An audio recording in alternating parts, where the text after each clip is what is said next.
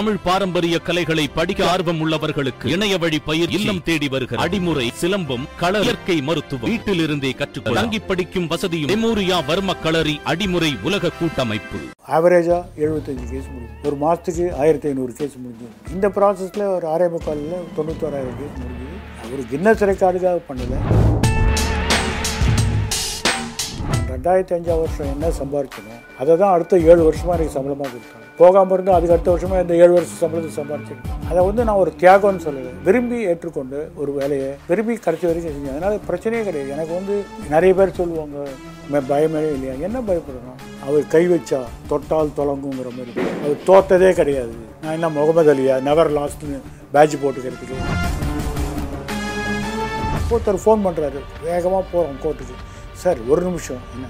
இந்த மாதிரி ஒரு பிரச்சனை சார் குயிக்காக ஒரு ஜட்ஜ்மெண்ட் சொல்லுங்கள் இன்னும் அஞ்சு நிமிஷம் தான் இருக்குது இதுக்குள்ளே கேட்குறீங்கன்னா சார் நீங்கள் கம்ப்யூட்டர் சார் டக்குன்னு சொல்லுங்கள் சார் உங்கள் ஆஃபீஸில் புக்கெல்லாம் கிடையாதா? படிக்க மாட்டீங்களா? அதெல்லாம் இல்லை சார் சொல்லுங்கள் சார் அப்படிமா. இந்த ஒரு தொழிலில் தான் சிக்ஸ் பேக்கே தேவையில்லை. இந்த சிக்ஸ் அவுன்ஸை ஷார்ப்பாக வச்சா எல்லாரும் பயப்படுவாங்க. You don't need a frame but you need sharpness அப்படின்னு சொல்லுவேன். இப்போ என்னோடய டாக்டரை கேட்போம் இதெல்லாம் படிச்சிருக்கீங்களே? நான் எஸ்ன்னு சொல்கிறத நோன் அதோடக்கு விளைவு என்ன இருக்குன்னா அவள் லா படிக்க மாட்டேன்ட்டான் இவ்வளோ படிக்கணுமோ வேணாம் அதனால் ஒரு ஆவரேஜ் டெய்லி ஒர்க்குங்கிறது வந்து என்னுடைய சின்ன வயசில் இப்போ எனக்கு அங்கே அப்பா அம்மா கிடையாது. வீட்டு வேலையெல்லாம் நான் தான் செய்வேன். ஸோ ஒரு பதினெட்டு மணி நேரங்கிறது என்னுடைய ஆவரேஜ் ஒர்க்காக இருந்துச்சு. எனக்கு வரக்கூடிய பல மெசேஜில் நாங்கள் என்ன செய்ய முடியும்? பல இளைஞர்கள் கேட்குறாங்க. நீங்கள் கொடுமையை அனுபவிச்சிருக்கீங்க வழக்கு நடத்திருக்கீங்க. இதை மாதிரி நாங்கள் பார்த்ததே கிடையாது. எங்களோட மனசு இப்போ துடிக்குது. எங்களுக்கு ஒரு வழிகாட்டுங்கள். எங்களுக்கு ஒரு வே அவுட் சொல்லுங்கள் நாங்கள் என்ன பண்ண முடியும்னு சொல்லுங்கள் அப்போ என்னை பொறுத்த வரைக்கும் எக்ஸ்க்ளூசிவ்னஸ்லேருந்து ஒரு இன்க்ளூசிவ்னஸ் கொண்டு வரதுக்கான இளைஞர்களுடைய மைண்டை இந்த படம் மாற்றிருக்கு நிஜமாகவே ஒரு சிங்கனி வந்தால் அவங்க வீட்டில் அலோவ் பண்ணுவாங்க. வீட்டில் கூப்பிட்டு சாப்பாடு போடுவாங்க. ஒரு வக்கீல் ஃப்ரீயாக கேஸ் பண்ணுவாங்க அது வந்து ஒரு தியரட்டிக்கல் கொஸ்டின் ஹியூமன் ரைட்ஸ்க்குலாம் வந்து நிறைய ஃபீஸ் வாங்காமல் பண்ணிட்டு இருக்கீங்க இந்த மாதிரி தொடர்ந்து மக்களுக்காக குரல் கொடுக்கும்போது ஏதாவது ஒரு மிரட்டல் கண்டிப்பாக வந்திருக்கும். ஸோ அந்த மாதிரி மிரட்டல் வரும்போது ஓகே நம்ம இதிலேருந்து பின்வாங்கிடலாம் வேண்டாம் அப்படின்ற என்றைக்காவது ஒரு நாள் யோசிச்சிருக்கீங்களா? என்றைக்குமே நான் இந்த இந்த இந்த தொழிலுக்கு வந்ததும் ஒரு விபத்து தான். அது மாதிரி நீதிபதி ஆனதும் நானாக விரும்பி போனதை விட எனக்கு சில முன்னோடிகள்லாம் நீங்கள் கட்டாயம் ஆகணும். பணம் சம்பாதிக்கிறதே ஒரு வழி இல்லை. நீங்கள் நினைக்கிற மாதிரி தேசத்துக்கு சேவைன்னா இங்கே இருந்தால் பண்ணலாம் அங்கே இருந்து பண்ண முடியாதுல்ல. ஒரு இராணுவ வீரர் கூட தேசத்துக்கு தான் சேவை பண்ணுறாரு அதனால் நீங்கள் நீதிபதியாக நிறைய வேலைகள் செய்ய முடியும்னு கிருஷ்ணயரும் சத்யதேவன் தொடர்ந்து என்னை வற்புறுத்தினாங்க. ஸோ முதல் தர எனக்கு ஆஃபர் பண்ணும்போது நான் எஸ்ன்னு சொன்னேன். அப்படி சொல்கிற அன்னைக்கு வந்து எனக்கு பண ரீதியாக பெரிய நஷ்டம் வரும். நான் ரெண்டாயிரத்தி அஞ்சாம் வருஷம் என்ன சம்பாரிச்சனோ அதை தான் அடுத்த ஏழு வருஷமாக எனக்கு சம்பளமாக கொடுத்தாங்க. போகாமல் இருந்தால் அதுக்கு அடுத்த வருஷமாக இந்த ஏழு வருஷம் சம்பளத்தை சம்பாரிச்சிருக்கேன் அதை வந்து நான் ஒரு தியாகம்னு சொல்லலை. விரும்பி ஏற்றுக்கொண்டு ஒரு வேலையை விரும்பி கடைசி வரைக்கும் செஞ்சேன். அதனால் பிரச்சனையே கிடையாது. எனக்கு வந்து நிறைய பேர் சொல்லுவாங்க "மே- பயமே இல்லையா? என்ன பயப்படணும்? ஒரு வேலையை செய்ய வரும்போது நீங்கள் விரும்பி தான் வரீங்களோ? யாரும் திணிக்கலையே. ஏன் கஷ்டப்படணும்? உங்களுக்கு ஃப்ரஸ்ட்ரேஷனே இல்லையான்னு? அப்போ ஆனந்தவடையில் ஒரு நேச வாசகர் கேட்டார் உங்களுக்கு இது ஃப்ரஸ்ட்ரேஷனே இல்லையான்னு? நான் சொன்னேன் மாயூரம் வேதநாயகம் பிள்ளை வந்து ஒரு பாட்டில் அவர் முன்சிப்பாக இருந்தார். முன்சிப் வேலையை விட்டு அவர் அமைச்சிட்டாங்க. அப்போ சொல்கிறாரு போதுமடா இந்த உத்தியோக கனமேன்னு பாடுறாரு. நான் சொன்ன அந்த பாட்டை நான் பாட மாட்டேன். இந்த உத்தியோகத்தை நான் கனமாகவே நினைக்கலாம். அந்த கான்ட்ரரி எங்களுடைய தலைமை நீதிபதி கப்பாடியா சொல்லியிருக்காரு. நீதிபதிகள் must work like a horse live like a ஹெர்மிட்னு சொல்லியிருக்காரு. துறவி போல் வாழ் குதிரை போல் வேலை செய்யும் அதை நான் செஞ்சேன். எனக்கு எந்த விதமான வெறுப்பு வெறுப்பு இல்லை ஒரு ஒரு ஒரு மாதிரி ஒரு ஃப்ரஸ்ட்ரேஷன்லாம் கிடையாது. நான் என் வேலையை செஞ்சேன் திரும்பி முடிச்சுட்டு வந்துட்டேன் அவ்வளோதான் அதனால தான் சொன்னேன் எனக்கு எதுக்கு பாராட்டு விழா? வேலையை செஞ்சோம் வந்துட்டோம் ட்ரெயின் ஏறி வீட்டுக்கு வந்து சேர்ந்தோம் அவ்வளோதான் அதனால் இது ஒரு எதிர்பார்ப்பு இருந்தால் தான் ஏமாற்றம். எதிர்பார்ப்பே இல்லைன்னா என்ன ஏமாற்றம் இருக்கும்? ஒரு ஏமாற்றம் இருக்காது. நீங்கள் ஜட்ஜாக இருந்த காலகட்டத்தில் மட்டுமே வந்து தொண்ணூற்றி ஆறாயிரம் கேஸுக்கு வந்து தீர்ப்பு வழங்கியிருக்கீங்க. ஸோ எப்படி இது சாத்தியமா? சார் இந்தியாவிலே வந்து நீங்கள் மட்டும்தான் அந்த மாதிரி பண்ணியிருக்கீங்க.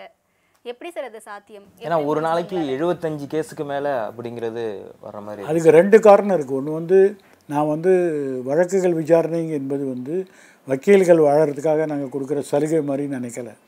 ஒரு நல்ல வழக்காக இருந்தால் ஏற்றுக்கொள்வதும் ஒரு மோசமான வழக்காக இருந்தால் தள்ளுபடி பண்ணுறதும் அப்படிங்கிற ஒரு ஸ்ட்ரிக்டாக இருந்தோம். அப்போ சில பேர் கேட்டாங்க நீங்கள் வக்கீலாக இருக்கும்போது இந்த மாதிரி கேஸ்லாம் போடலையான்னு கேட்டேன். ஒரு ஒரு பெண் வழக்கறிஞர் சங்க தலைவி கேட்டாங்க. நான் சொன்னேன் வக்கீலாக இருக்கும்போது it's a privilege to file every case ஜட்ஜாக இருக்கும்போது it's not a privilege to admit every case இந்த ரோல் வேறு அந்த ரோல் வேறு. இந்த உலகத்தில் நான் அந்த உலகம் போகும்போது என்னோடய ரோலே வேறு. அப்போ சட்டம்தான் பேசும். சட்டத்தில் இடம் இல்லைன்னா இல்லை இல்லை கருணை அடிப்படையில் கொடுக்குறேன்னு சொல்ல முடியாது. அப்போது சட்டத்தை வந்து நீங்கள் ஒரு கராராக நிறைவேற்றும் போது அதில் ஏமாற்றங்கள் ஏற்படும். வக்கீல்களுக்கு கொஞ்சம் ஏமாற்றம் இருந்தது. ஏன்னா வக்கீல்கள் வந்து வழக்கை வச்சு தான் வாழறாங்க. வழக்கை ஏற்றுக்கொள்ளலைன்னா அவனுக்கு வந்து கட்சிக்காரன் சொல்ல முடியாது. வக்கீலோட வேலை கேஸ் போடுறது ஜட்ஜோட வேலை முடிவு செய்கிறது அப்படின்னு பழியை நீதிமன்றத்து மேலே போடுறது ஒரு விளைவு தான் இந்த தேக்கம். எல்லாத்தையும் அட்மிட் பண்ணிக்கிறது. என்றைக்கு முடிக்க போகிறோம் அந்த ஒரு இதில் கிளியரான ஒரு தெளிவான பார்வை இருந்தால் நிச்சயமாக ஸ்ட்ரிக்டாக இருப்போம். எந்த விஷயத்தில் ஸ்ட்ரிக்டாக இருப்போம்னா வாய்தா. அப்போது வாய்தா கொடுக்கல அப்படிங்கும்போது முதல் முறையாக வக்கீல்கிட்ட வந்து ஒரு எரிச்சல் வருது. இவர் வந்து இன்ஃப்ளெக்சிபிள் இவர் வந்து இது பண்ண மாட்டார் அக்காமடேட்டிவாக இருக்க மாட்டார். நான் ஏன் வாய்தா கொடுக்கலன்னா இன்றைக்கி ஒரு பட்டியல் எடுக்கும்போது உலகம் முழுக்க இந்த வயசு நடக்கும். இதெல்லாம் இன்டர்நெட்டில் இருக்குது ஒரு சைபீரியாவில் இருக்கவங்க கூட இன்றைக்கி சந்துருக்கோட்டில் ஒன்பதாம் நம்பர் கேஸ் என்னன்னு பார்க்கலாம். உலகம் முழுக்க ஒரு நோட்டீஸ் போட்டுட்டு எல்லா கேஸும் வாய்தா கொடுத்து நான் ரூமில் போய் உட்காந்தா ஸோ வாய்தா கொடுக்க மாட்டேன் அப்படிங்கிறது. அப்போ நீங்கள் எப்பயுமே கொடுக்க மாட்டீங்களா? வக்கீலுக்கு உடம்பு சரியில்லைன்னா. கேஸோட தன்மைன்னு ஒன்று இருக்குது இப்போது அவர் எந்த கோர்ட்டில் இருக்கார்? சரி போங்க. மத்தியானம் வாங்க. இன்னும் அந்த கேஸ் முடியல. நாலே முக்கால் மணிக்கு பெல் அடிக்கும் போது அவருக்கு கோர்ட் அங்கே வேலை இல்லை.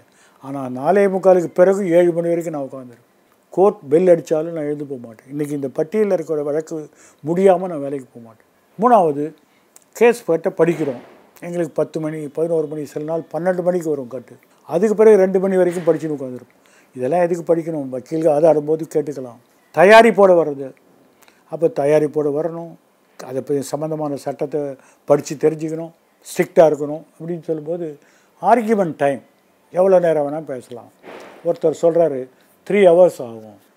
டூ ஹவர்ஸ் ஆகுங்க பாருங்க அதெல்லாம் கர்நாடிக் மியூசிக் தான். ஆலாபனையிலேருந்து மங்களம் வரைக்கும் மூன்றரை மணி நேரம்.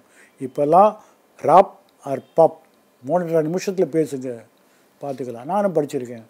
உடனே சந்தேகப்படுவாங்க இவர் படித்தார ஏன்னா இவ்வளோ பெரிய கட்டாக இருக்கேன் உங்களுக்கு சந்தேகம் நான் படிக்கலேன்னு தானே இப்போ சொல்கிறேன் பதினேழாவது பக்கத்தில் எட்டாவது லைனில் ஒரு அடித்தல் இருக்குது அதுக்கே நீங்கள் கையெழுத்து போடல.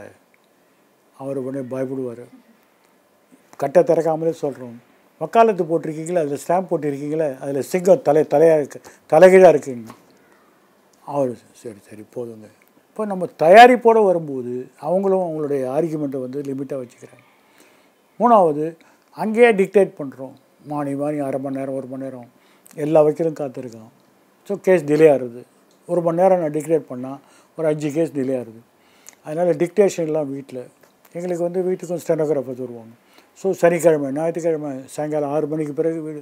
ஸோ எல்லா டிக்டேஷனும் தள்ளுறதுனால கோர்ட் அவருடைய ஒர்க் சேவாக இருக்குது பத்தரை மணிக்கு கோர்ட்னால் பத்தே காலுக்கே போயிடும். சின்ன சின்ன அதை வந்து கச்சா வேலைம்பாங்க. மிஸ்லேனியஸ் ஒர்க்கு அதெல்லாம் வக்கீல் இருக்கணும்னு அவசியம் இல்லை. நம்மளே முடிச்சிடலாம். வக்கீல் ஆர்கியூமெண்ட்டை குறைக்கிறது. ரிட்டர்ன் ஆர்கியூமெண்ட் போட்டு சொல்கிறது நம்மளே படிச்சுட்டு வர்றது அப்படிலாம் பண்ணும்போது கோர்ட் டயத்தை சேவ் பண்ணுறோம் அதனால தான் ஆவரேஜாக எழுபத்தஞ்சு கேஸ் முடியும் ஒரு மாதத்துக்கு ஆயிரத்தி ஐநூறு கேஸ் முடிஞ்சது. இந்த ப்ராசஸில் ஒரு ஆறே முக்காலில் தொண்ணூத்தோராயிரம் கேஸ் முடிஞ்சுது. ஒரு கின்னஸ் ரெக்கார்டுக்காக பண்ணலை. சாதாரண வேலையை இன்னும் கொஞ்சம் அறிவியல் பூர்வமாக செஞ்சதுனால அப்படி முடிஞ்சுது.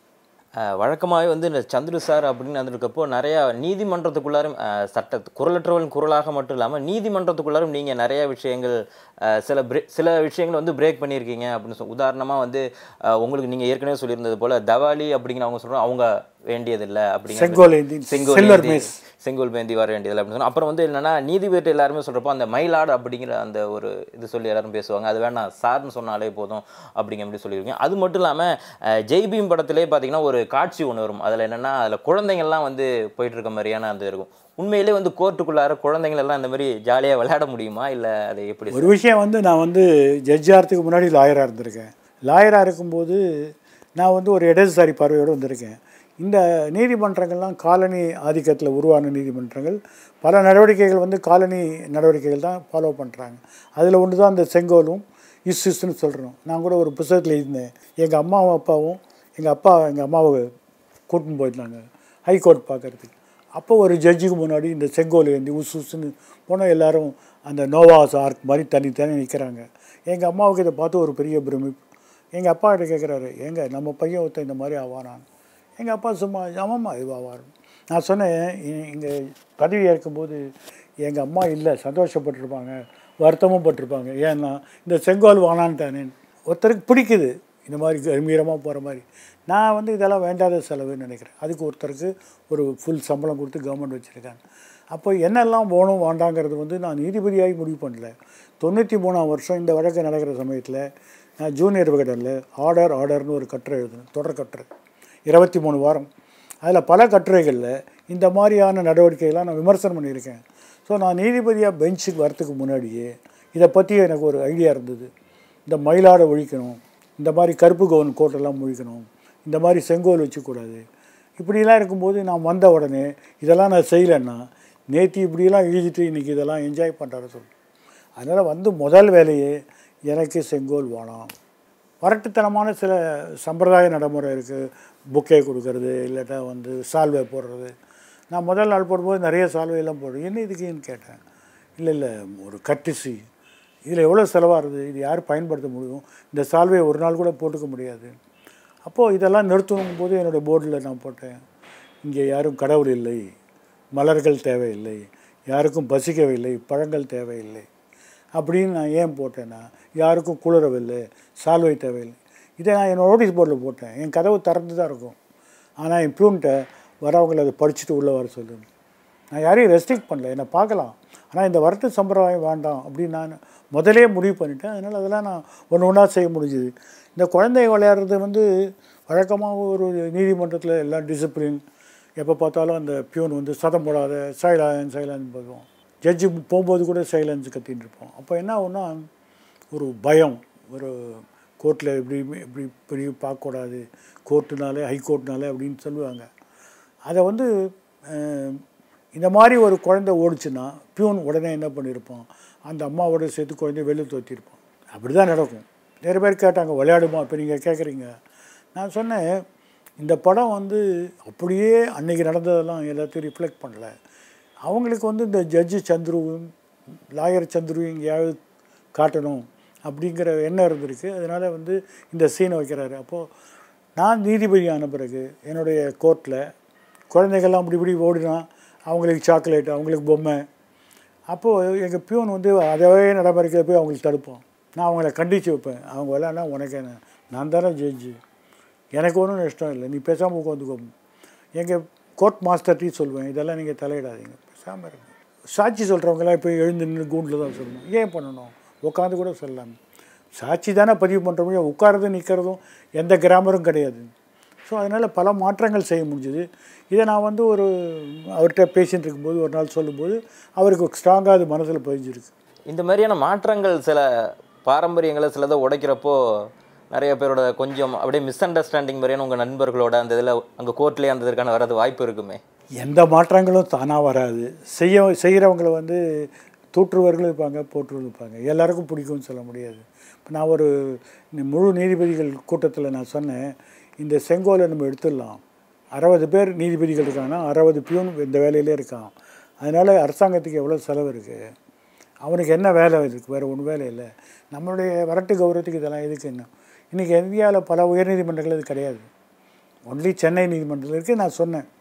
ஆனால் யாரும் இதை ஏற்றுக்கல கஸ்டமரி ப்ராக்டிஸ் எல்லாத்தையும் அபாலிஷ் பண்ண அவசியம் கிடையாது. அப்படி தான் அந்த மயிலாடும் வந்தது. ஆனால் என்னுடைய கோர்ட்டில் ஒரு போர்டு இருக்கும். பார் கவுன்சில் விதிகள் படி நீதிபதிகளை மயிலார் என்று அழைக்க வேண்டாம். வக்கீல்கள் இந்த விதிப்படி நடந்து கொள்ளும்படி கேட்டுக்கொள்ளப்படுகிறார்கள் அதையும் மீறி சில பேர் மயிலாடுமா கிழப்பாரு பெரிய நோட்டீஸ் இருக்கும். சாரி மயிலாடுமா. ஸோ அவனுடைய ப்ராக்டிஸ் என்னென்னா அது நம்ம என்ன சொன்னாலும் கேட்க மாட்டான்.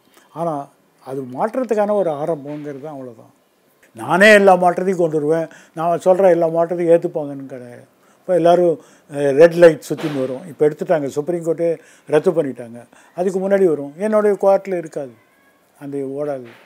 கழட்டி வச்சுட்டோம். ஒவ்வொருத்தரோட விருப்பம் அது வந்து. நான் வந்து அது மற்றவங்களோட விருப்பத்தை தடுக்க முடியாது. அதே மாதிரி அவங்களுக்கும் இதை பற்றி ஒரு எரிச்சல் இருக்கும். இவருக்கு வேறு வேலை கிடையாது.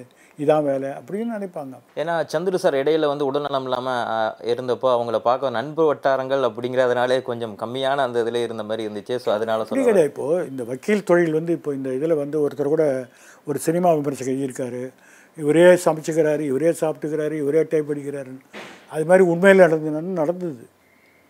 நானே தான் சமைச்சு சாப்பிட்டேன். நானே தான் எல்லாம் டைப் அடிச்சு வச்சு நானே தச்சு போட்டு நானே நம்பரும் பண்ணுவேன். எங்கள் ஆஃபீஸில் போய் கேட்டால் தெரியும். நானே நம்பர் போய் பண்ணுவேன். தைக்கிறதும் நானே பண்ணுவேன். இப்போ கூட ஊசி நூல்லாம் வச்சுருக்கேன். இப்போ ஏதாவது ஒன்றுனா நான் தைப்பேன். அதில் ஒன்றும் தப்பு இல்லை. டிக்னிட்டி ஆஃப் லேபருங்கிறது வந்து இந்த வேலை தான் நான் செய்வேன் இந்த வேலையை செய்யக்கூடாதுன்னு கிடையாது. ஆனால் அதை தான் எல்லோரும் செய்யணும்னு எதிர்பார்க்கல. இப்போ வந்து வக்கீல் தொழில்ங்கிறது வந்து ஹைலி இண்டிவிஜுவலிஸ்டிக் ஹைலி லோன்லி எனக்கு வர கேஸ் உங்ககிட்ட நான் டிஸ்கஸ் பண்ண முடியாது.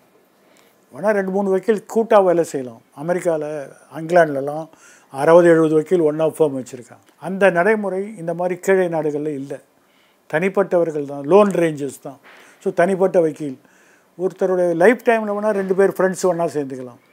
அதுவும் அவர் சிவில் பார்ப்பார் ஒரு கிரிமினல் பார்ப்பார் உடையாகும் ஆனால் அடுத்த தலைமுறை வரும்போது நிறைய சண்டைகள் வருது. மெட்ராஸ் சிட்டியை பொறுத்த வரைக்கும் பெரிய லா ஃபார்ம்ஸே கிடையாது. அதுக்கு ரீசன் இதுதான். ஹைலி ஹைரார்கிகள் அண்ட் ஹைலி சாலிட்டரி அப்போ எனக்கு யார் ஆலோசனை சொல்லுவா? எனக்கு யார் ஆறுதல் தருவா? தின தினம் ஒரு ஐம்பது அறுபது பேரோட பிரச்சனை எடுத்துன்னு நான் வீட்டுக்கு போகிறேன் ரெஸ்ட் எடுத்துகிட்டு திருப்பி வரோம். திருப்பி வரோம். இதில் ஓய்வு இல்லாமல் இந்த மாதிரி எல்லாரோடைய குறையே கேட்டுருக்கோம் நமக்கு வந்து ஒரு என்றைக்குமே நிம்மதியாகவே இருக்க முடியாது. அந்த மாதிரி ஒரு சூழ்நிலை இந்த இதில் உண்டு. இதே வக்கீல் தான் ஜட்ஜாக போகிறான் அவருடைய பார்வை ஒரு மாதிரி இருக்குது என் பார்வை ஒரு மாதிரி இருக்குது அவரும் நானும் வந்து ஒன்றா டீ சாப்பிட்லாம் ஒன்றா மீட்டிங் போகலாம்.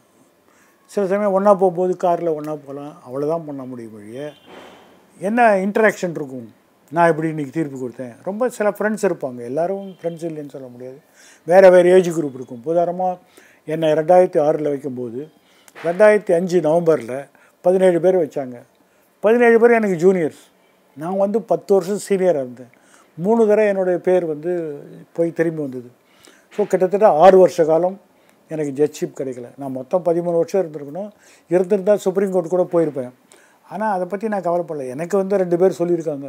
என்னைக்கு உனக்கு வருதோ அன்றைக்கி ஏற்றுக்கோன்னு அதை நான் செஞ்சு காட்டினேன். இப்போது என்னுடைய ஜூனியர் என்னையே வச்சு கேஸ் நடத்தியிருக்காங்க. அவங்க தான் எனக்கு சீனியராக உட்காந்துருக்காங்க சீட்டு கூட சீனியாரிட்டி பிடிக்கும் நான் அடிக்கடி சொல்லுவேன் பாத்ரூம் போகிறது கூட சீனியாரிட்டி தான். சீனியர் தான் முதல்ல போகணும். அப்படின்னு ஒரு அன்ரிட்டன் ரூல் ஆனால் அதெல்லாம் பற்றி எனக்கு கவலையே கிடையாது. நான் சொல்லுவேன் சீனியரோ ஜூனியரோ ஒருத்தர் கேட்டார் பதினேழு பேர் உங்களை சூப்பர் சீட் பண்ணிட்டாங்களே உங்களுக்கு வருத்தமாக இல்லையான்னு? நான் கேட்டேன் ஃபுட்பாலில் ஹாஃப் பேக் கோல் போடக்கூடாதுன்னு எதாவது இருக்குதான்னு கேட்டேன். ஒன்லி ஃப்ரண்ட் ஃபார்வர்டு தானான்னு. ஓ நீங்கள் அப்படி பார்க்குறீங்களான்னாரு நான் சொன்னேன் சார் நான் ஹாஃப் பேக்காக இருந்தாலும் கோல் போட்டு காட்டுறேன். மற்றவங்களோட அதிகமாக செய்கிறேன் செஞ்சு காட்டினேன் முடியும். திறமைங்கிறது ஒருத்தருக்கு இருக்குது அதை செஞ்சு காட்டுறோம். அதில் என்ன இருக்குது யாரோடய நம்ம யாரோடய போட்டி போடலை. இல்லை இப்போ திரைப்படத்தில் பார்த்தோம்னா வந்து புரட்சி மிக்க வசனங்கள் வந்து நிறைய இருக்குது சென்டிமெண்ட்டான வசனங்களும் நிறைய இருக்குது ஸோ இந்த வழக்கையோ இல்லை இதை தவிர்த்து பெரிய வழக்குகள்லாம் நீங்கள் வந்து ஹேண்டில் பண்ணியிருக்கீங்கன்னு சொல்லியிருக்கீங்க அந்த மாதிரியான வழக்குகள் ஹேண்டில் பண்ணும்போது உங்களை வந்து அவங்க உங்ககிட்ட பேசும்போது உங் உங்களுடைய கிளையண்ட்டோ இல்லை விக்டிமோ உங்ககிட்ட பேசும்போது அவங்க சொன்ன ஏதாவது ஒரு வார்த்தை உங்களை பாதிச்சிருக்கும்ல. உங்களுக்கு வந்து மனதுக்கு உருக்கமான ஏதாவது ஒன்று சொல்லியிருப்பாங்களா? அந்த மாதிரி ஏதாவது சம்பவங்கள் இருக்கா? கிளையண்ட்டு வந்து ஒரு ஒரு வலியோடு வரோம் நிவாரணம் தேடி வரோம் நம்ம நிவாரணம் கொடுப்போம் ஒரு டாக்டர் மாதிரி நம்புகிறோம் நம்ம மருந்து நல்ல வேலை செஞ்சால் நம்ம கூட இருக்க போகிறான் அவன் என்ன பண்ணுவான்? உங்களை வந்து போய் வெளியில் ஒரு சீட் பாக்ஸ் வாங்கி கொடுப்பான். எங்கள் வக்கீல் மாதிரி வேறு யாரும் கிடையாது ஊரில் போய் சொல்லுவான். தோத்தா என்ன சொல்லுவான்? வருத்தப்படுவான். ஆனாலும் உங்ககிட்டே தான் வருவான். ஏன்னா அடுத்து மேல் கோர்ட்டுக்கு போகணுன்னு அதனால் அவனுடைய வார்த்தைகளுக்கு வந்து ஒரு பெரிய அளவுக்கு அர்த்தம் கிடையாது. இப்போ இந்த படம் வந்தோடனே நீங்கள் எங்கள் குலசாமின்னு ஒருத்தர் போடுறாரு. நான் சொன்னேன் இன்னும் சூடம் கற்பூரம் அப்புறம் அந்த தேங்காய் உடைக்கிற பாக்கி இல்லை. எல்லாரையுமே தெய்வமாக்கிட்டா ஒன்றும் பிரச்சனை இல்லையே. அது மாதிரி நம்மளுடைய அதீதமான உணர்ச்சிகளை காட்டுற ஒரு சம சமுதாயத்தில் வாழறோம். ஒருத்தர் சொல்லும்போது கூட கடவுளோடய ஒப்பிடணும். ஒரு நல்ல மனுஷன் ஒரு நல்ல ஆத்மா. இப்போ மகாத்மா வந்து மகாத்மான்னு சொன்ன பிறகு தான் மகாத்மாவா? அவர் மகாத்மா தான் நம்ம மகாத்மான்னு ஒரு குறியீடாக வச்சுருக்கோம் அவ்வளோதான் அதே மாதிரி மகாகவி அப்படின்னா அவர் கவி தான் அவர் பாடின கவி யாரும் பாடலை. ஆனாலும் மகாகவி. இப்போ இந்த அப்ஜெக்டிவ்ஸ் இந்த அடைமொழியை வந்து அதிகமாக பயன்படுத்துகிற ஒரு சமூகத்தில் வாழறதுனால அவங்க அப்படி சொன்னால் மகிழ்ந்துருவோன்னு நினைக்கிறாங்க. சில பேர் சொல்லுவாங்க அவர் கை வச்சா தொட்டால் தொலங்குங்கிற மாதிரி. அவர் தோத்ததே கிடையாது. நான் என்ன முகமது அலியா நெவர் லாஸ்ட்னு பேட்ச் போட்டுக்கிறதுக்கு. ஆனால் அது எப்படி அந்த மாதிரி வருதுன்னா உங்கள்கிட்ட பத்து பிரச்சனை வருது. நீங்கள் இதெல்லாம் முடியாது இதெல்லாம் நடக்காது இதெல்லாம் போட முடியாது. ரெண்டு கேஸ் தான் சத்துள்ள கேஸ் எட்டு வந்து வேஸ்ட்டு ரெண்டு கேஸ் போடுறோம். அந்த எட்டு பேர் வந்து எரிச்சலோட போகிறாங்க வேறு யார்ட்டையோ போகிறாங்க ஆனால் நீங்கள் இந்த ரெண்டு கேஸும் வந்து சக்ஸஸ் ஆகிடுது அப்போது நூறு சதவீதம் இவருக்கு வெற்றின்னு எட்டு கேஸ் நான் தான் எண்பது சதவீதம் வீட்டுக்கு அமைச்சிருக்கேனே. இந்த ரெண்டு கேஸ் ஜெயிச்சதுனால நூறு கேஸ்னா வெளியில் இந்த இம்ப்ரெஷன் இருக்கும். இவர் தொட்டா நிச்சயமாக ஜெயிச்சிருவார். அது உண்மையாக பொய்யா நீங்கள் கேட்டிங்கன்னா ஸ்டாட்டிஸ்டிக்ஸ் கிடையாது. ஜெயிச்சிருக்கலாம். சரி, அப்புறம் இவருக்கு தெரியாத இப்போ ஜட்ஜு சொல்லுவோம். இவருக்கு தெரியாத கேஸே கிடையாது. வாக்கிங் என்சைக்ளோபீடியா கம்ப்யூட்டர் அப்படின்லாம் சொல்லுவோம். அது வந்து ஒரு உங்களை புகழறதுக்காக சொல்லலாம். அதுக்கு ஒன்று ரெண்டு உதாரணம் கூட இருந்திருக்கலாம். நீங்கள் வந்து டக்குன்னு இந்த பைஜில் இந்த பக்கத்தில் இந்த பேராகிராஃபில் பாருங்கள் from nowhere you are showing some side அது ஒரு இம்ப்ரெஷன் அப்போது ஒரு ஒரு ஒரு கதை நாயகனை சுற்றி எப்படி ஒரு படம் வருவதோ நிஜ நாயகனுங்களும் அந்த மாதிரி நிறைய கதை இருக்கும். மாயாவி நிறைய உலாவும் எல்லா வக்கீலுக்கும் அந்த மாதிரி ஒரு ஒரு ஸ்டோரி இருக்கும். அது மாதிரி உங்களை பற்றியும் சில ஸ்டோரி இருக்கும். ஹியூமன் கம்ப்யூட்டர் ஒருத்தர் ஃபோன் பண்ணுறாரு வேகமாக போகிறோம் கோர்ட்டுக்கு சார் ஒரு நிமிஷம். என்னென்னு? இந்த மாதிரி ஒரு பிரச்சனை சார் குயிக்காக ஒரு ஜட்ஜ்மெண்ட் சொல்லுங்கள் ஏயா இன்னும் அஞ்சு நிமிஷம் தான் இருக்குது இதுக்குள்ளே கேட்குறீங்கன்னா சார் நீங்கள் கம்ப்யூட்டர் சார் டக்குன்னு சொல்லுங்கள் சார் உங்கள் ஆஃபீஸில் புக்கெல்லாம் கிடையாதா? படிக்க மாட்டீங்களா? அதெல்லாம் இல்லை சார் சொல்லுங்கள் சார் அப்படிமா. அது மாதிரி ஒரு கான்ஸ்டண்ட்டாக நிறைய பேர் உங்களை ஆலோசனை கேட்பாங்க. நான் இன்றைக்கி நாற்பது வருஷம் ஆச்சுன்னா கூட என்னை ஆலோசனை கேட்டு வந்தவங்கக்கிட்ட நான் எந்த ஃபீஸும் வாங்கினது கிடையாது. ஆலோசனை சொல்லுவேன். அது என்னோடய கடமை. இப்போ கூட ஒரு பத்திரிக்கையில் வார வாரம் லீகலி யுவர்ஸ்னு எழுதுறேன். யார் கேட்டாலும் பதில் கேட்டாலும் பதில் சொல்கிறேன் எனக்கு ஒரு சில புரிதல் இருக்குது அதை நான் வந்து பார்ட் பண்ணணும்னு நினைக்கிறேன். ஒருத்தருக்கு வழிகாட்டியாக இருக்கணும். ஒரு சின்ன கைடன்ஸ் அவரோட முழு பிரச்சனைக்கு நான் சொல்ல போகிறதில்ல ஒரு டிராஃபிக் போலீஸ் மாதிரி இந்த பக்கமாக போங்க அந்த பக்கமாக போங்க. இது மாதிரி போட முடியாது. அப்படி சொல்கிறோம் அது வந்து என்னோடய சேவையாக நினைக்கிறேன். அதனால் அது ஒரு ஒரு இஷ்யூவே கிடையாது. We can use your skill to the fullest satisfaction of the people for whom you got trained. அதை நான் மறுபடியும் கொடுக்குறோம். நான் வக்கீல் கூட்டத்தில் சொல்லுவேன் இந்த ஒரு தொழிலில் தான் சிக்ஸ் பேக்கே தேவையில்லை. இந்த சிக்ஸ் அவுன்ஸை ஷார்ப்பாக வச்சா எல்லோரும் பயப்படுவாங்க. You don't need a frame but you need sharpness அப்படின்னு சொல்லுவேன். ஏன்னா ஒரு விஷயம் முழுசாக அவங்களுக்கு தெரியுங்கும் போது எல்லாருமே பயப்படுவாங்க. தப்பு சொல்கிறதுக்கோ உங்களை மறுத்து சொல்கிறதுக்கோ ஜட்ஜும் பயப்படுவார். இவருக்கு தெரியாது. இருக்காது அவருடைய அரகோர அண்டர்ஸ்டாண்டிங் உங்ககிட்ட காட்ட மாட்டாங்க. சில சமயம் உங்களை ப்ரைஸ் பண்ணுறதுக்காக நீங்கள் அந்த ஜட்ஜ்மெண்ட் ஒன்று சொல்லுங்கள் இதுக்கு என்ன பண்ணுவீங்க? அப்படின்னு உங்களை கேட்பாங்க. நீங்கள் அவங்களுக்கும் ஆலோசகராக ஆகிடுவீங்க அதெல்லாம் வந்து ஒரு கடுமையான உழைப்பினாலேயும் ஒரு பயிற்சினாலேயும் தான் வருது. இப்போ என்னுடைய டாக்டரை கேட்போம் இதெல்லாம் படிச்சிருக்கீங்களா? நான் எஸ்ன்னு சொல்கிறதா நோன் ஆ இருக்கலாம். அதோடக்கு விளைவு என்ன இருக்குன்னா அவள் லா படிக்க மாட்டேன்ட்டான். இவ்வளோ படிக்கணுமா வேணாம் விளைவும் வேறு விதமாக இருக்குமா? அது இவ்வளோ கஷ்டப்படணுமா வேணாச்சாரமோ அது மாதிரி எல்லா இது ஒரு இது ஒரு கலவைன்னு வச்சுங்களேன். இவ்வளோ ப்ரெஷரைஸ் ஏன்னா நீங்கள் எப்படியா இருந்தாலுமே ஒரு நீதி அரசராக இருந்தப்பையும் சரி வழக்கறிஞராக இருந்தப்பையும் சரி நிறைய கொஞ்சம் ப்ரெஷரைஸடாக வீட்டுக்கு அந்த இது நீங்கள் போகிறப்ப அதை எப்படி இருப்ப அங்கே போனால் நீங்கள் எப்படி இருப்பீங்க? இதே ப்ரெஷரோட தான் இருப்பீங்க. இல்லை நார்மலாக எல்லா இதுலையுமே இருக்க மாதிரி அதே இதில் தான் இருப்பீங்களா? எப்படி இருக்கும்? இடதுசாரி இயக்கத்தில் இருக்கும்போது கடுமையான உழைப்பாளி. மாணவனாக இருக்கும்போதும் அதே மாதிரி வேறு எந்த வேலையினாலும் ஒரு புக்காவது படிக்கணும் அப்படின்னு. அதனால் ஒரு ஆவரேஜ் டெய்லி ஒர்க்குங்கிறது வந்து என்னுடைய சின்ன வயசில் இப்போ எனக்கு அங்கே அப்பா அம்மா கிடையாது. வீட்டு வேலையெல்லாம் நான் தான் செய்யணும். ஸோ ஒரு பதினெட்டு மணி நேரங்கிறது என்னுடைய ஆவரேஜ் ஒர்க்காக இருந்திருக்கு. அது எப்பயுமே நான் விட்டது கிடையாது. ஜட்ஜ் ஆன பிறகு அதே தான் இருந்தது. அதே மாதிரி இருந்தது. அதனால் காலையில் நாலு மணிக்கு எழுந்தால் தூங்குறது இந்த டைம் தான் அப்படிங்கிறது வேலை செய்கிறதுக்கு அசந்தது கிடையாது. அதனால் வந்து ஒரு கடுமையான உழைப்பு செய்கிறோம் செஞ்சுட்டு போகிறோம் அவ்வளோதான் இது ஒன்றும் இது அதனால் ஒரு யாரும் ரிவார்டு கொடு சில பேர் என்ன கேட்பாங்க இவ்வளோலாம் பண்ணுறீங்களே யாராவது ரிவார்டு கொடுக்குறாங்களே? ஏன் நமக்கு சம்பளம் கொடுக்குறாங்களே? வேலை செய்ய வேண்டாமான்னு கேட்பேன் எதுக்கு ரிவார்டு கொடுத்தா தான் வேலை பண்ணணுமா? அவசியம் கிடையாது. அதனால் அது ஒரு இஷ்யூவே கிடையாது. It's we we we we got trained we got to the work அதான் செய்கிறோம் அவ்வளோதான் எங்கள் சீஃப் ஜஸ்டிஸ் சொல்லுவார் நமக்கெல்லாம் ஏழு மணி நாள்னா இவருக்கு எட்டு நாள் வாரம். அது ஒரு ப்ரைஸாகவும் இருக்கலாம் உங்கள் அங்கீகாரமாகவும் இருக்கலாம். மீதி பேருக்கு எரிச்சலும் வரலாம். இதெல்லாம் நீங்கள் செஞ்சு என்ன சார் பண்ண போகிறீங்க அது உங்களுக்கு வேறு இன்ட்ரெஸ்ட்டே கிடையாதா? வேறு லைஃப்பில் இன்ட்ரெஸ்ட் கிடையாது. நான் சொல்லுவேன் இன்ட்ரெஸ்ட் உண்டு. நான் ட்ராமா பார்ப்பேன். கச்சேரிக்கு போவேன். வாக்கிங் போவேன். இதெல்லாம் வந்து நான் தவிர்க்கலை. புஸ்தகம் படிப்பேன். எல்லாரோட அதிகமாக புத்தகம் படிப்பேன். எனக்கும் சில ஓய்வுகளாக இருந்திருக்கு. ஆனால் மற்றவங்களுடைய பிரச்சனையை மண்டையில் ஏற்றும் போது சில என்டர்டெயின்மெண்ட் ரெக்ரியேஷன் தேவைப்படுது. அதெல்லாம் நான் டினை பண்ணிட்டது கிடையாது. ஆனால் என் வேலை என்றைக்குமே கராராக இருந்திருக்கு. அதுதான் உண்மை. சார் திரைப்படத்தில் வந்து ரெண்டு மெசேஜ் மாதிரி சொல்லியிருப்பாங்க. ஒன்று வந்து சந்துரு அவர்கள் வந்து எவ்வளோ நேர்மையாக மக்களுக்காக எவ்வளோ போராடி இருக்காரு கடைசி வரைக்கும் நிற்கிறாரு அப்படின்ற மாதிரி. இன்னொன்று வந்து இருளர் மக்கள் அப்படின்ற சமுதாயம் இருக்காங்க அப்படின்னு தெரி நிறைய பேருக்கு தெரிஞ்சிருந்தாலும் அவங்க இன்னமும் வந்து காலில் செருப்பு போடாமல் ஒரு எலி பிடிச்சி சாப்பிட்டுட்டு அந்த மாதிரி இருக்காங்கங்கிறது நிறைய பேருக்கு தெரியாது. ஸோ இப்படி ரெண்டு விஷயங்கள் சொல்லியிருக்காங்க. நீங்கள் அதை எப்படி பார்க்குறீங்க இந்த திரைப்படத்தை? இருளர் மக்களினுடைய இரு- இருளர் மக்களுக்கு கிடைச்ச ஒரு அங்கீகாரமாக பார்க்குறீங்களா இல்லை வந்து சந்துருவை வந்து சந்துருவுக்கு கிடைச்ச ஒரு வெற்றின்னு பார்க்குறீங்களா நான் வந்து இயக்குனர் ஞானவேலுக்கு வந்து ஒரு அஜெண்டா இருந்தது. ஒரு படம் ரெடி பண்ணுறோம் அது வந்து ஒரு பழங்குடி மக்களுக்கு இழைக்கப்பட்ட ஒரு தனிப்பட்ட அநீதியாக அந்த கதையை ஒரு உண்மை கதையை படமாக மாற்றும்போது அவர் அந்த சமுதாயத்துக்கே ஏதாவது ஒரு பெரிய கேன்வாஸை உருவாக்குறாரு. அப்போ அந்த சமுதாய மக்கள் எப்படி வாழறாங்க? அவங்களுக்கு என்னென்ன பிரச்சனைகள் இருக்குது எவ்வளோ கடுமையான ஒரு வாழ்க்கை இருக்குது அதோட ஒரு பகுதியாக தான் செங்கோனியோடைய கொடுமையை காட்டுறாங்க. செங்கேணி ஜெயிச்ச பிறகு கூட அந்த லாயர் போய் என்ன சொல்கிறாரு இது ராஜா கண்ணு டெத்துக்காக மாத்திரம் இது ஜட்ஜ்மெண்ட் இது மாதிரி டெத்து வரக்கூடாதுக்கு தான் இந்த தீர்ப்பு. அப்போ ஒரு இயக்கம் உருவாருது அதுக்கு ஒரு பேனர் வருது ஒரு ஊர்வலம் காட்டுறாங்க அவங்க கோரிக்கையோடு வராங்க.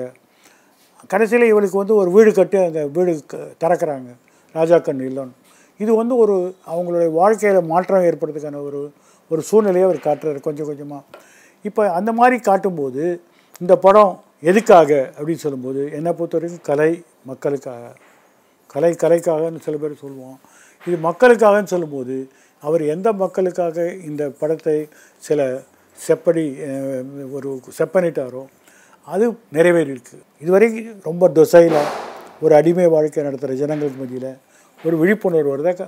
ஒரு பாசிட்டிவான மெசேஜ் இருக்குது அதனால் இயக்கத்தின் மூலம் நம்மளால் சாதிக்க முடியும் அப்படிங்கிற ஒரு எண்ணத்தை அதில் விதைக்கிறார். அப்போ என்ன சாதிச்சிட்டாங்க? இந்த படம் என்ன சாதிச்சுன்னு கேட்டிங்கன்னா இந்த படம் வெளிவரத்துக்கு முன்னாடியே சூர்யா வந்து இந்த படத்தில் இருக்க வசூலில் ஒரு கோடி ரூபாய் அந்த மக்களுடைய முன்னெடுத்து கொடுக்குறாரு. அது ஒரு வெற்றி இல்லை. அந்த செக்கை யார் கொடுக்குறாரு? இந்த மாநிலத்தோட முதலமைச்சர் கொடுக்குறாரு. கொடுக்கும்போது அவர் என்ன சொல்கிறாரு இது மனசை உருக்கின படம். எனக்கும் தூக்கம் வரல. நானும் கஷ்டப்பட்டிருக்கேன். அப்போ இந்த மக்களை யார் காப்பாற்ற முடியுதுன்னா ஒரு நேர்மையான அதிகாரிகளும் ஒரு நியாயமான நீதிமன்றமும் ஒரு போராடக்கூடிய வக்கீலரும் சேர்ந்து என் மக்களுக்கு நல்லது செய்யணும். ஒரு மெசேஜ் ட்ராப் பண்ணுறேன் அதெல்லாம் தாண்டி நாளைக்கு ஒரு திட்டம் வகுக்கும்போது இந்த மக்கள் இதுவரைக்கும் ஒரு எக்ஸ்க்ளூஷனாக இருந்த மக்கள் ஒரு இன்க்ளூசிவ் பாலிசியில் வர்றதுக்கு ஒரு வாய்ப்பு இருக்குது ஏன்னா இந்த நாட்டோட முதலமைச்சரே அதை பற்றி யோசிக்க ஆரம்பிச்சிருக்காரு. அப்போது ஒன்றுமே இல்லாத ஒரு ஒரு செங்கேனி கேஸில் ஒரு பெரிய மாற்றம் அப்படின்னு நான் சொல்ல மாட்டேன். ஒரு சிறிய மாற்றம் உருவுகிறது அந்த இயக்கம் அங்கீகரிக்கப்படுது அதற்கான பொருளாதார நிதி கொடுக்கப்படுகிறது அந்த பொருளாதார திட்டத்தை வகுக்கக்கூடியவர் அதை பற்றி யோசிக்க ஆரம்பிச்சிருக்காரு. அப்படிங்கும்போது எனக்கு வரக்கூடிய பல மெசேஜில் நாங்கள் என்ன செய்ய முடியும்? பல இளைஞர்கள் கேட்குறாங்க நீங்கள் கொடுமையை அனுபவிச்சிருக்கீங்க வழக்கை நடத்தியிருக்கீங்க இதை மாதிரி நாங்கள் பார்த்ததே கிடையாது. எங்களோட மனசு இப்போ துடிக்குது. எங்களுக்கு ஒரு வழிகாட்டுங்கள். எங்களுக்கு ஒரு வே அவுட் சொல்லுங்கள் நாங்கள் என்ன பண்ண முடியும்னு சொல்லுங்கள் அப்போ என்னை பொறுத்த வரைக்கும் எக்ஸ்க்ளூசிவ்னஸ்லேருந்து ஒரு இன்க்ளூசிவ்னஸ் கொண்டு வரதுக்கான இளைஞர்களுடைய மைண்டை இந்த படம் மாற்றிருக்கு இப்போ ஸ்க்ரீனில் வந்து செங்கேணி ஒரு ஒரு ஒரு ஒரு ஒரு ஒரு ஒரு ஒரு கதை நாயகியாக பார்க்குறாங்க நிஜமாகவே ஒரு செங்கனி வந்தால் அவங்க வீட்டில் அலோவ் பண்ணுவாங்களா? வீட்டில் கூப்பிட்டு சாப்பாடு போடுவாங்களா? ஒரு வக்கீல் ஃப்ரீயாக கேஸ் நடத்துவாரா? அது வந்து ஒரு தியரட்டிக்கல் கொஸ்டின் ஆனால் இந்த படத்தை பார்த்த பிறகு நம்மளும் இந்த மாதிரி மக்களுக்கு ஏதாவது செய்யணும் அப்படிங்கிற ஒரு விதை இன்றைக்கி விதைக்கப்பட்டிருக்கு. இதோடைய ரிசல்ட் ஒரு அஞ்சு வருஷம் கழிச்சோ பத்து வருஷம் கழிச்சோ இப்போ இந்த ஒரு கோடி ரூபாய் வச்சு அந்த இருளர் மாணவர்களுக்கு தங்கக்கூடிய உறைவிட விடுதி கட்ட போகிறாங்க ஆறாம் கிளாஸ்லேருந்து பன்னெண்டாம் கிளாஸ் வரைக்கும் ஒரு இலவச விடுதி. அடிக்கடி அவங்க அப்பா அம்மா வெளியூர் போனால் கூட அவங்க தொங்கி கல்லூரியிலையும் காலேஜ்லேயும் படிக்க போகிறாங்க அந்த ஒரு பத்து வருஷம் கழிச்சு ஒரு ஐம்பது இந்த சமுதாயத்தை சேர்ந்த மாணவர்கள் கல்லூரி மாணவர்களாக வருவாங்கன்னா அது மாபெரும் வெற்றி. மாற்றம் என்பது வந்து வெறும் திட்டத்தினால் வரப்போகிறதில்ல அரசாங்கத்தினால் வரப்போகிறதில்ல தன்னார்வ தொண்டு எல்லாரும் சேர்ந்து செய்யும்போது மாற்றம்ங்கிறது வரத்துக்கு வாய்ப்பு இருக்குது அந்த மாற்றத்துக்கான விதை இந்த ஜெய்பீம் அந்த கோட்சமே வந்து அதில் வைக்கும்போது சில பேர் கேட்குறான் இது வந்து ஜாதி பிரச்சனையை பற்றி பேசலையே எப்படி ஜெய்பீம்ங்கிறான் அம்பேத்கரை பொறுத்த வரைக்கும் அவர் பட்டியலினத்தையும் பழங்குடியும் ஒன்றா தான் பார்த்தாங்க. மூல்வாசிங்கிறாரு. அவங்க தான் முதல் குடி பழங்குடிங்கிறது. அவருடைய எல்லா புக்கிலையும் மூல்வாசியை பற்றி சொல்லியிருப்பார். அப்போ ஜெய்பீம் என்பது ஒரு குறியீடு. அந்த குறியீடு மாற்றத்திற்கான ஒரு விதையாக தான் ஞானவேலு நினைச்சாரு. அதை சாதிச்சிருக்காரு. இப்போ இருளர் மக்களுடைய நிலை எப்படி சார் இருக்கு? இன்னமும் அதே மாதிரி தான் இருக்காங்களா? இல்லை ஏதாவது மாற்றங்கள் வந்திருக்கு அவங்களுடைய வாழ்க்கையில? நீங்கள் என்ன இன்டர்வியூ பண்ணுறதுக்கு பதிலாக நேராகவே போய் பார்க்கலாம். இந்த படத்தில் எதையுமே வந்து அதிக இதுப்படுத்தி சொல்லலை. அது மாதிரி தான் இருக்காங்க. அதை மாதிரி தான் வாழறாங்க. அவங்களுடைய வேலை அவங்களுடைய வாழ்வு ஆதாரம் அப்படிங்கிறது அப்படி இருக்குது இப்போ தமிழ்நாட்டை பொறுத்த வரைக்கும் ஒரு சதவீதம் தான் பழங்குடி மக்கள் இருக்காங்க. அதில் பல இனங்கள் இருக்குது ஒவ்வொருத்தருக்கும் ஒவ்வொரு விதமான ஹேபிட்ஸு ஒவ்வொரு விதமான வாழ்க்கை முறை இருக்குது ஆனால் இந்திய அரசியல் சட்டத்தில் ஆறாவது அட்டவணையில் அட்டானமஸ் ரீஜன் ஃபார் ட்ரைபல் ஏரியாஸ்னு ஒரு பிரிவு இருக்குது இந்தியாவில் ஒரு ஏழு எட்டு மாநிலங்களில் எங்கே பழங்குடி மக்கள் அதிகமாக வச்சுக்கிறாங்களோ அங்கெல்லாம் சுயாட்சி பெற்ற அமைப்புகளை உருவாக்கியிருக்காங்க. அங்கே சட்டசபை கிடையாது நாடாளுமன்றம் கிடையாது நீதிமன்றம் கிடையாது. மாவட்ட ஆட்சியர் தான் எல்லாமே. அவங்களுடைய பரம்பரையான அல்லது அவங்களுடைய பாரதீயமான வாழ்க்கையை அங்கீகாரம் பண்ணுறாங்க அவங்களுடைய கிராம கவுன்சில் தான் அங்கே முடிவெடுக்கும். அப்போ இந்தியாவிலே ரெண்டு விதமான இந்தியா உருவாயிருக்கு பழங்குடி மக்களுடைய அவங்களுடைய இருப்பிடத்தில் அவங்களுடைய உறைவிடத்தில் அவங்களுடைய அதிகமாக நம்மளுடைய மாற்றங்களை கொண்ட திணிக்கை அவங்களுடைய வாழ்க்கையை நாசம் பண்ணாமல் அவங்களுடைய முறையை அவங்களே வாழும் மாதிரி ஒரு முறை இன்றைக்கி அங்கே அரசியல் சட்டத்தில் அங்கீகரிக்கப்பட்டிருக்கு. அது மாதிரி பழங்குடி மக்களுக்கான சில உரிமைகள் நில உரிமை உறைவிட உரிமை இல்லை வாக்களிக்கும் உரிமை அப்படிங்கிற இதெல்லாம் குடும்பம் தாண்டி கல்வி உரிமை வேலை உரிமை சொன்னாங்கன்னா நிச்சயமாக வந்து அவங்க வாழ்க்கையில் பெரிய மாற்றம் ஏற்படுறதுக்கு வாய்ப்பு. அதான் உண்மை.